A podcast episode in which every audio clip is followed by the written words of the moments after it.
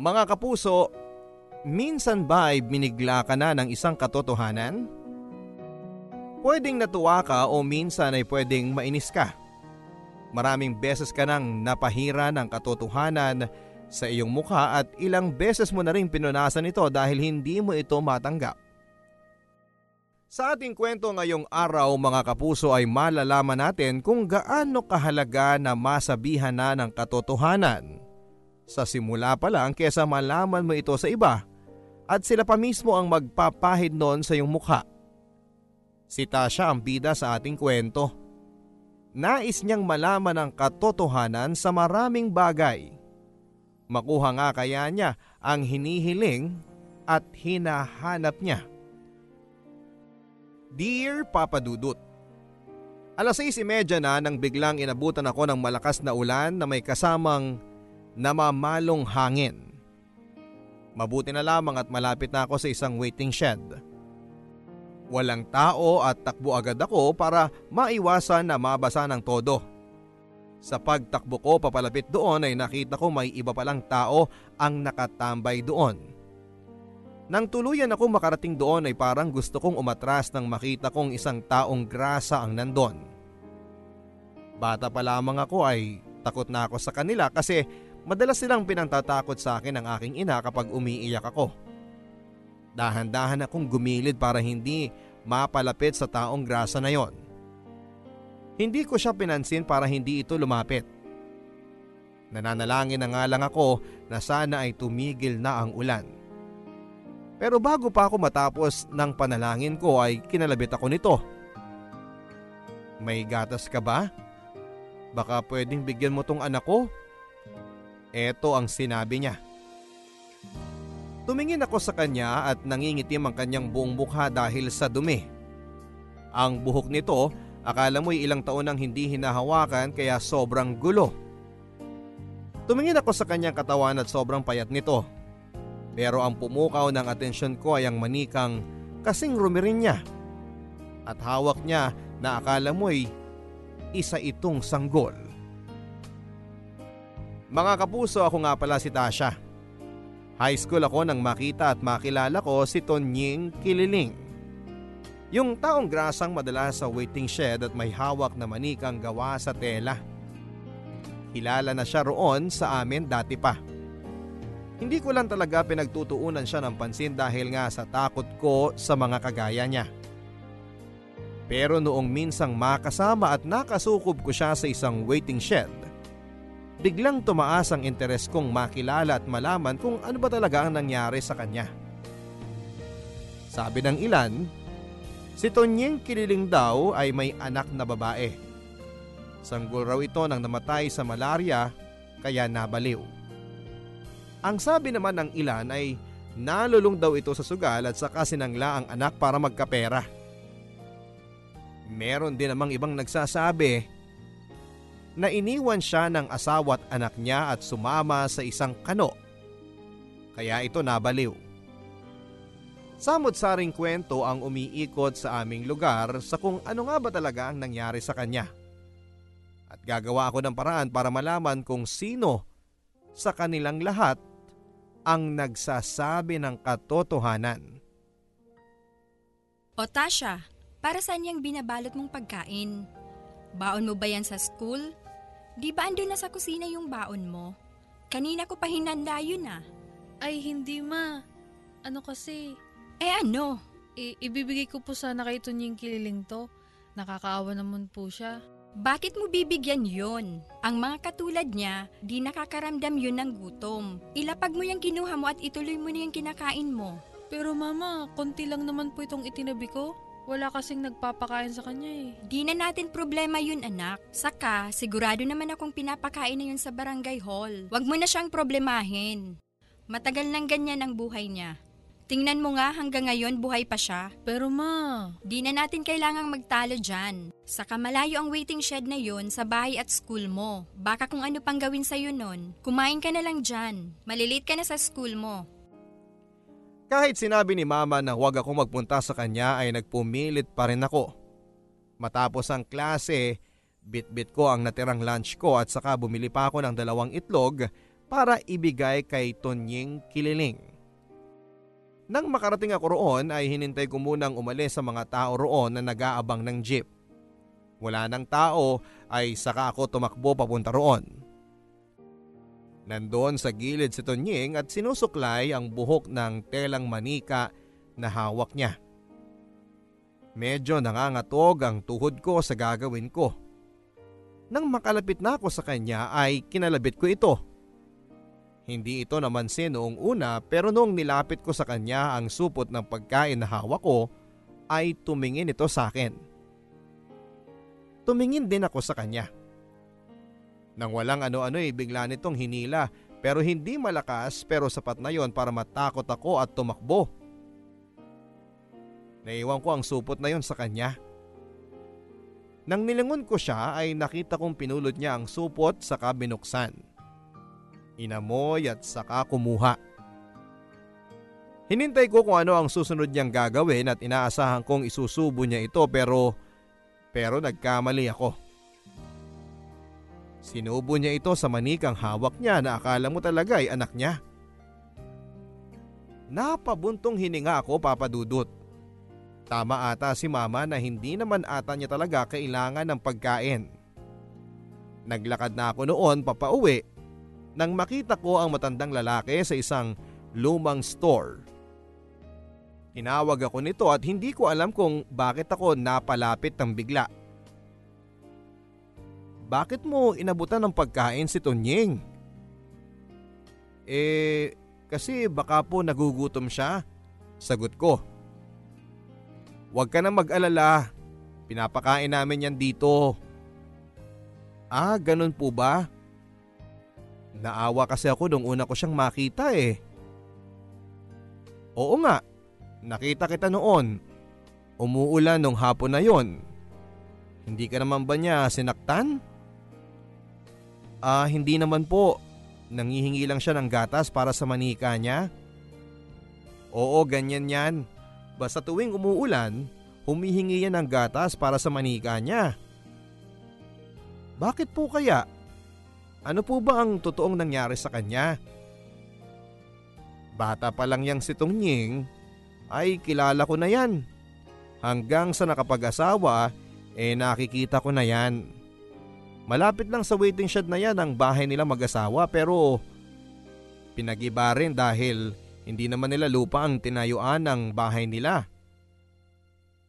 At ano pong nangyari? Tanong ko pa. Nawalan sila ng matitirhan at sumabay pa sa nawalan ng trabaho si Tunying sa lumang pabrika dyan sa kabila. Ayan, tumira silang pamilya sa waiting shed pero yung asawa niya mukhang hindi nagustuhan ang ganong klase ng buhay. Iniwan siya rito. Iniwan din ang anak sa kanya. Silang mag-ama ang natirang tumira dyan. Hanggang sa magkasakit ang bata dahil wala nang maipakain na masustansya. Binibigyan naman siya ng pagkain ng mga taga dito pero ma-pride siya at ayaw niyang tanggapin. Panay ang halongkat sa basura ni Tunying para may makain lang sila pero yun, yun ang naging dahilan para magkasakit lalo yung bata. Umuulan nun. Sobra na ang sakit ng bata at wala siyang magawa. May mag-asawang dumaan at humingi siya ng tulong doon para ipa-ospital ang anak niya. Pumayag yung mag-asawa Kinuha nila ang bata at hindi na nagbalik pa. Ang alam ko, hintay nang hintay si Tonyeng na bumalik ang mag-asawa. Pero hindi na niya nakita pa ang mga ito hanggang sa ito nang naging dahilan para bawian ito ng bait. Mula noon, dyan na yan sa waiting shed. Nakakita ng lumang manika sa basurahan at ginawa niya itong anak. Hindi na mapaalis yan dyan. Marahil ay umaasa pa rin balang araw. Makikita pa niya ang anak niya. Sa mga narinig kong kwento papadudot ay mas lalo akong naawa kay Tunying. Kaya naman sinubong akong muli na lumapit sa kanya, alokin siya ng pagkain. Nagdala pa nga ako ng gatas para sa manika niya para naman masiyahan siya. Nang makarating ako roon ay ngumiti ito sa akin. Salamat sabi niya. Natuwa ako at naalala pa niya ako. Naupo ako sa tabi niya at saka inabot ang dala ko. Sumakay na lang ako sa ilusyon niyang anak niya yon para hindi siya magdamdam masyado. Tuwang-tuwa itong ipinapakita sa akin ng manika niya na pinangalanan niyang Brenda. Pinahawak pa nga nito sa akin. Kinuha niya ang bote ng tubig at saka nilagay niya ang gatas na ibinigay ko. Kalong-kalong ko ang manikang yon. Para kami naglalarong dalawa at aaminin ko na medyo payapa ang pakiramdam ko na kasama siya. Mabait naman pala ito basta wag lang masyadong sindakin. Nasa ganong sitwasyon kami nang biglang narinig ko ang pangalan ko. Pagtingin ko papadudot ay nakita ko si mama. Galit na galit ito at saka lumapit sa amin. Inabot ko na kaagad ang manika kay Tonyeng at saka ako tumayo para salubungin na lamang si mama. Baka kung ano pang mangyari kapag nagkaabutan sila ni Tonying sa waiting shed. Ang sabi ko sa'yo, huwag kang pupunta ron dahil delikado. Sorry ma. Buti na lang at napadaan ako sa bahay ng ninang mo. Kung hindi ay kung ano pang nangyari sa'yo ron. Mabait naman po si Tunying ma. May sumpong ang mga katulad niya. Pwedeng mabait siya ngayon, pwedeng bukas ay saktan ka naman niya. Naiintindihan mo ba? Opo mama. Pasensya na po. Ayoko nang maulit na pupunta ka ron, okay ba? Opo. Kailangan mong maintindihan na pinoprotektahan lang kita. Ayaw kitang mapahamak. Promise po ma, huli na yun. Sige na, maligo ka na. Di natin alam kung ano ang sakit sa balat ng taong yon at baka nahawa ka na. O sige na. Okay po ma. Yung pangako kung hindi siya pupuntahan ay hindi nangyari yon. Mas inigihan ko pa nga ang paglilihim kong pumunta kay Tunying. Ewan ko ba papadudot? Mas lalo akong nagpumilit na puntahan siya mula noong napanaginipan ko siya noong isang gabi na humihingi ng saklolo sa akin. Baka kasi may ibang ibig sabihin yon. Baka nga talagang ako ang kailangan niyang tutulong sa kanya. Matapos ang klase ay nagtungo muli ako roon. Dala ang isang nakatetra pack na mumurahing gatas. Yun na lang kasi ang nakayanan ng pera ko. Nang makita ko siya ay agad akong lumapit. Tahimik itong pinagihele ang kanyang manika. Kinausap ko pa nga ito eh. Kumain ka na ba? Simula kong tanong pero hindi niya ako pinansin. Panay pa rin ang hele nito sa kanyang manika. May dala akong gatas para sa baby mo. Nakangiti kong sabi sa kanya pero hindi pa rin niya ako pinansin. Iba ata ang sumpong nito ngayon. Naupo na lamang ako sa harap niya at pinagmasdan na lamang siya. Panay ang hele niya. Sinabayan ko na rin siya. Hanggang sa pag-uwi ay na-memorize ko na ang kantang pinaghihele niya sa kanyang manika. Talagang hanggang ngayon ay dumadalaw ka pa rin sa kanya. Eh naaawa po kasi ako eh. Mabuti yan para may kaibigan naman siya. Mabait naman yan eh. Huwag lang sasaktan. Oo nga po eh. Yun nga rin ang sinasabi ko kay mama. Ayaw kang palapitin ng mama mo kay Tonyeng? Opo kasi baka raw po manakit si Tonyeng. Naiintindihan ko naman siya. Esmeralda ang pangalan ng nanay mo, hindi ba? Ay opo, paano niyo po nalaman? Wala naman, maliit na lugar lang ang sa atin. Alam ko lahat ng kwento ng mga taong tumira rito. Alam na alam ko. Talaga po? Oo naman. So alam niyo rin po ang kwento ng magulang ko at ako. Oo. Alam na alam. Matapos ang pag-uusap namin ng matandang yon, sa tapat ng waiting shed ay umuwi na ako. Habang pauwi ay hinuhuni ko ang hele na napakinggan ko kay Tunying. Hanggang sa makauwi na ako ng bahay ay lalo pa nga lumakas ang paghuni ko nang napadaan ako sa kusina kung saan ay nandun si mama. Narinig ako nito at saka ako pinuntahan. Aba hanggang ngayon eh alam na alam mo pa rin ang kanta ko sa'yo nung bata ka. Nakangiti nitong sabi. Napahinto ako papadudot. Tumingin sa kanya. Alam niyo po ang kantang ito? Tumango ito at saka nagsalita. Oo naman. Actually, sikat na sikat na kantang pangheli yan dito sa lugar natin. Hindi lang ako ang gumagamit niyan para ipangheli ka. Lahat halos ng bata rito sa atin, eh yan ang pinangheli sa kanila ng mga nanay nila. Nakangiti nitong sabi. Tumango lang ako at saka nagpaalam na para umakyat na ng kwarto. Bigla akong naalala si Tonyeng papadudot. Malamang yung kantang panghele na yon ang ginamit niya talaga sa kanyang anak. Nakakaawa naman talaga siya. Totoo ang sinabi ng matandang kausap ko kanina. Totoo pala talagang nawalan siya ng anak. Isang gabi ay nagising na lamang ako na malakas ang pag-ulan. Pagtingin ko sa orasan ay pasado alas 8 na ng gabi. Walang ibang pumasok sa isipan ko kundi si Tonyeng Papadudut. Baka kung ano ang nangyari sa kanya. Dahan-dahan akong lumabas ng bahay, bit-bit ang hindi kalakihang kumot at tubig. Nagdala na rin ako ng isang wrapper ng biskwit parang may panlaman ito sa kanyang tiyan. Mabuti na lamang at maingay ang ulan kaya hindi maririnig ni na mama ang pagbukas ko ng pintuan palabas ng aming bahay. Tumakbo ako noon habang kip-kip ang mga dala ko. Halos hilahin na ng hangin ang aking payong at nang makarating ako roon ay basang-basa na ako pati na ang daladala ko. Nakita ko roon si Tonyeng na nasa sulok. Parang takot na takot. Yakap-yakap ang manika niya. Hindi ko mapigilang hindi maawa.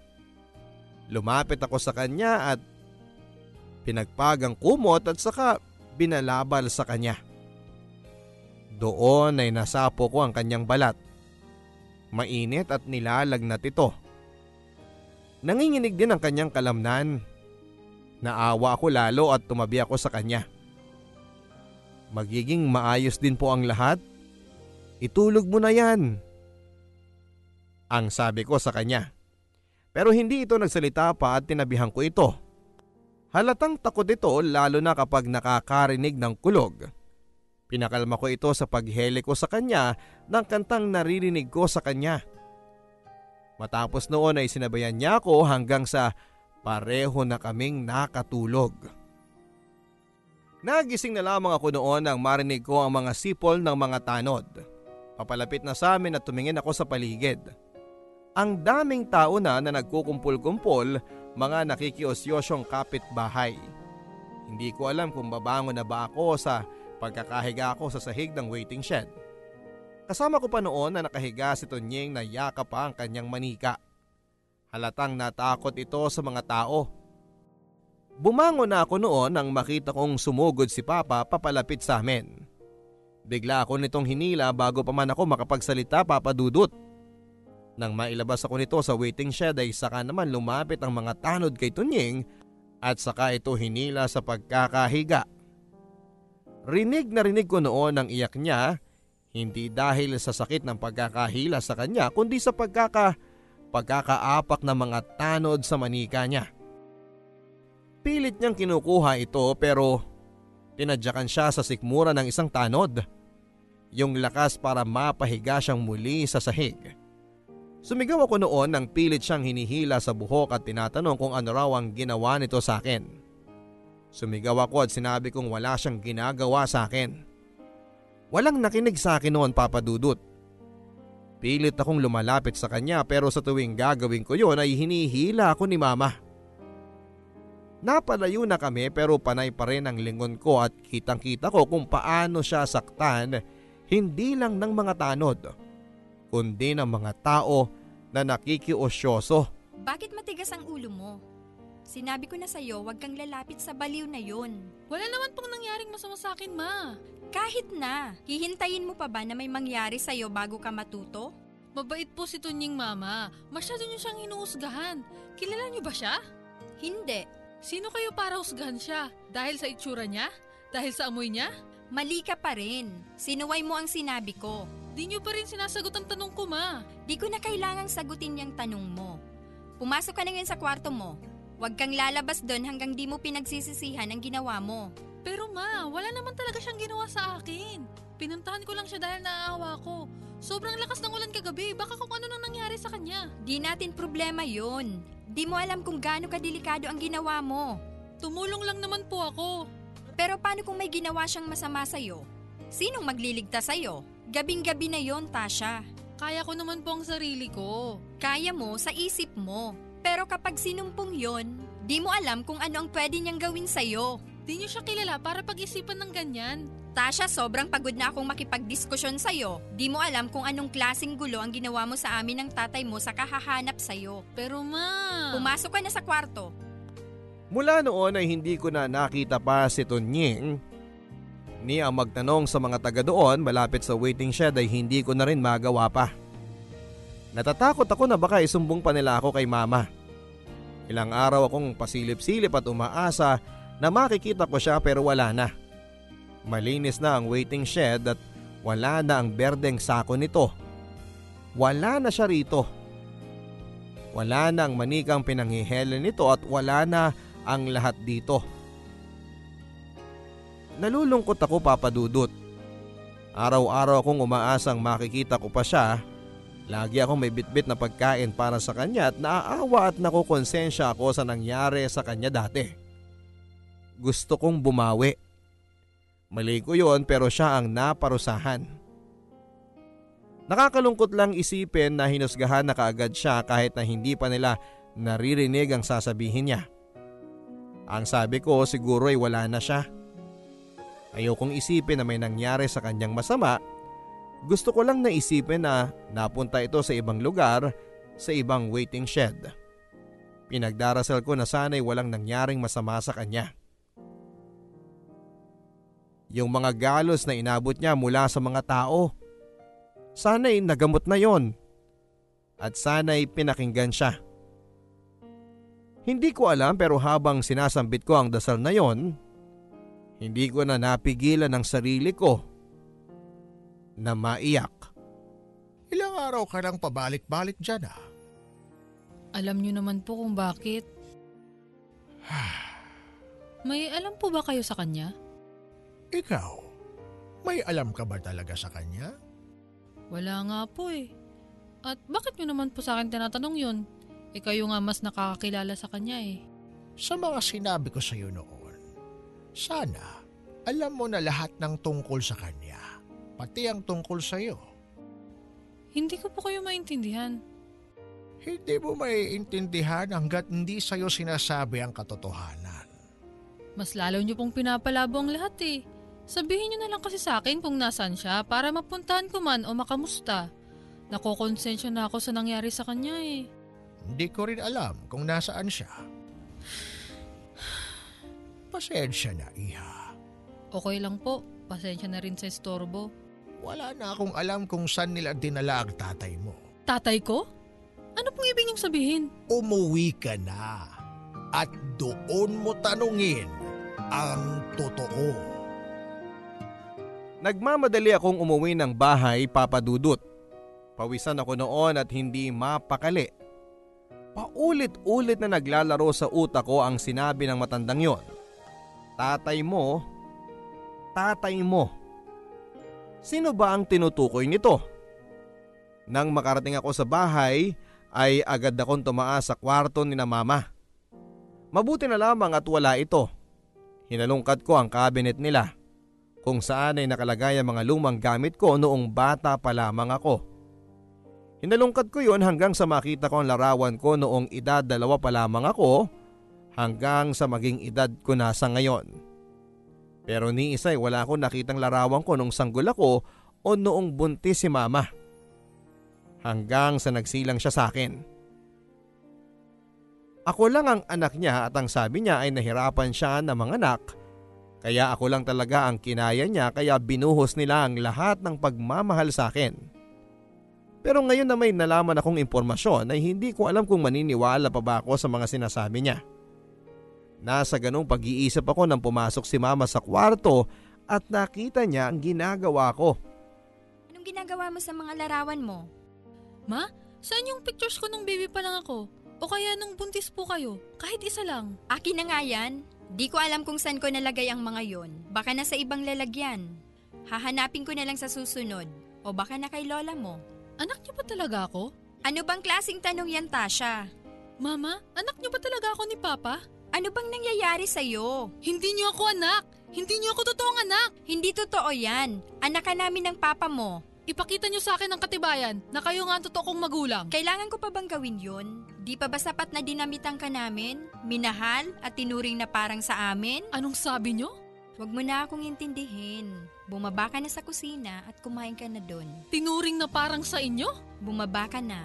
Ma! Sabihin niyo na sa akin ang totoo! Oo, hindi ka namin anak. Hindi ka namin kadugo pero minahal ka namin. At inalagaan. Di tulad ng ama mong si Tunying. Hindi ako halos makapaniwala sa mga narinig ko. Anak ako ni Tonyeng? Tama pala ang matandang nasa lumang tindahan. Anak ako ni Tonyeng. Ako ang sanggol na kinuha ni na mama at papa kay Tonyeng sa waiting shed isang gabi habang umuulan. Ipinangako nilang tutulong sila at ibabalik ako pero hindi nila ginawa. Inangkin nila ako na parang sa kanila. Hindi ko alam kung dapat ba akong magpasalamat dahil ginawa nila yon o magalit dahil tinago nila ang totoong katauhan ko. Kaya naman pala ibang tingin sa akin ang mga taong nasa paligid namin kapag nalalapit ako sa kanya. Alam pala talaga nila. Niyakap ako ni mama nang makita niyang litong-lito na ako sa mga nangyayari pero kumalas ako at tumakbo papalabas. Papunta sa waiting shed kung saan ay huli akong dinampot ni na mama. Kung saan ay huli kong nakita ang totoo kong ama. Sa susunod na buwan ay magkwa-40 na ako. Ilang dekada ng buhay ko ang lumipas sa akin sa kakahanap sa aking ama na si Tonying. Kahit sina mama ay wala talaga silang alam kung nasaan na siya. Tikom ang bibig ng lahat at hindi ko alam kung dahil takot silang masaktan pa akong muli kaya naglilihim silang lahat sa akin. Gusto ko lang malaman kung nasaan na siya. Gusto ko lang malaman kung nasa ayos ba siya. Kung hawak pa rin ba niya ang manikang inaakala niyang ako. Kung hinahanap din ba niya ako, kung mayayakap ko pa ba siya at masasabing nagbalik na ako sa buhay niya at aalagaan ko na siya. Maintindihan kaya niya lahat ng ito. O titignan niya lang ako tulad ng dati na parang isa lang akong hangin. Sa tuwing ipinipikit ko ang aking mga mata ay nakikita ko ang maruming mukha niya. Nakikita ko papadudod kung paano niya mahalin ang manikang inaakala niyang anak niya. Sobrang sakit na hindi ko man lang siya naalagaan o kahit man lang malaman niyang anak niya ako. Na yung matagal na niyang hinahanap-hanap na anak ay nakatabi pala niya. Kinumutan at pinagtanggol siya. Parang inggit na inggit nga ako sa telang manika na hawak niya lagi. Kalong niya lagi dahil ang manikang yon ang nakaramdam ng pag-aalaga at pagmamahal niya. Sa tuwing naaalala ko yon ay naluluha na lamang ako. Sa tuwing naaalala ko noong high school pa lamang ako noong mga panahon na gusto ko palang alamin kung ano ang totoong nangyari sa kanya. Para akong sinisipa sa dibdib papadudot. Ando na ako sa tsansa na makilala ang totoong ama ko pero hinarangan ako ng kasinungalingan ng mga tao sa paligid ko. Kung nalaman ko lang sana ng maaga na siya ang ama ko, sana ngayon ay kontento ako at walang ibang hinahanap sa buhay. Ang lungkot lang, sobrang lungkot. Napakaiksi ng panahon na nakasama ko siya at sa panahong yon ay hindi ko man lang nalaman kaagad na ama ko siya. Maraming salamat po Papa Dudut sa pagbasa ng kwento namin ng aking ama at hiling ko lang sana kung nasaan man siya ay sana'y nasa maayos na kalagayan siya. Sana'y may nagbibigay ng pagkain sa kanya o kumot sa tuwing lalamigin siya. Lalo na tuwing tag-ulan at wala siyang ibang matatakbuhan na lugar. Hiling ko na sana ay payapa na siya at hindi sinasaktan ng iba. Hiling ko sana Hiling ko na sana ay muli ko siyang makita kahit na isang beses lang. Huling beses lang. Gusto ko lang sabihin sa kanya na ako ang anak niya. Na ako ang inaakala niyang manikang kalong-kalong niya. Kung sana ay naibigay kaagad ang katotohanan sa kanya, siguro mga kapuso ay makukontento siya at hindi na po babalikan pa ang mga nakaraan niya. Alam ko mga kapuso naramdam nyo ang lungkot ng bitbit ngayon ni Tasha. Alam ko na nasasaktan kayo sa mga nangyari sa kanya ng kanyang ama dahil sa minsang paglilihim sa kanya ng katotohanan. Heto at palakad-lakad siya para buuin yung sarili niyang katotohanan. Hindi madali na magsabi ng totoo sa isang tao. Lalo na kung layunin mo ay protektahan ito. Pero ikaw, kung nasa ganitong sitwasyon ka, poprotektahan mo ba siya gamit ang kasinungalingan o sasamahan mo siya sa kanyang laban sa pag-alam ng katotohanan?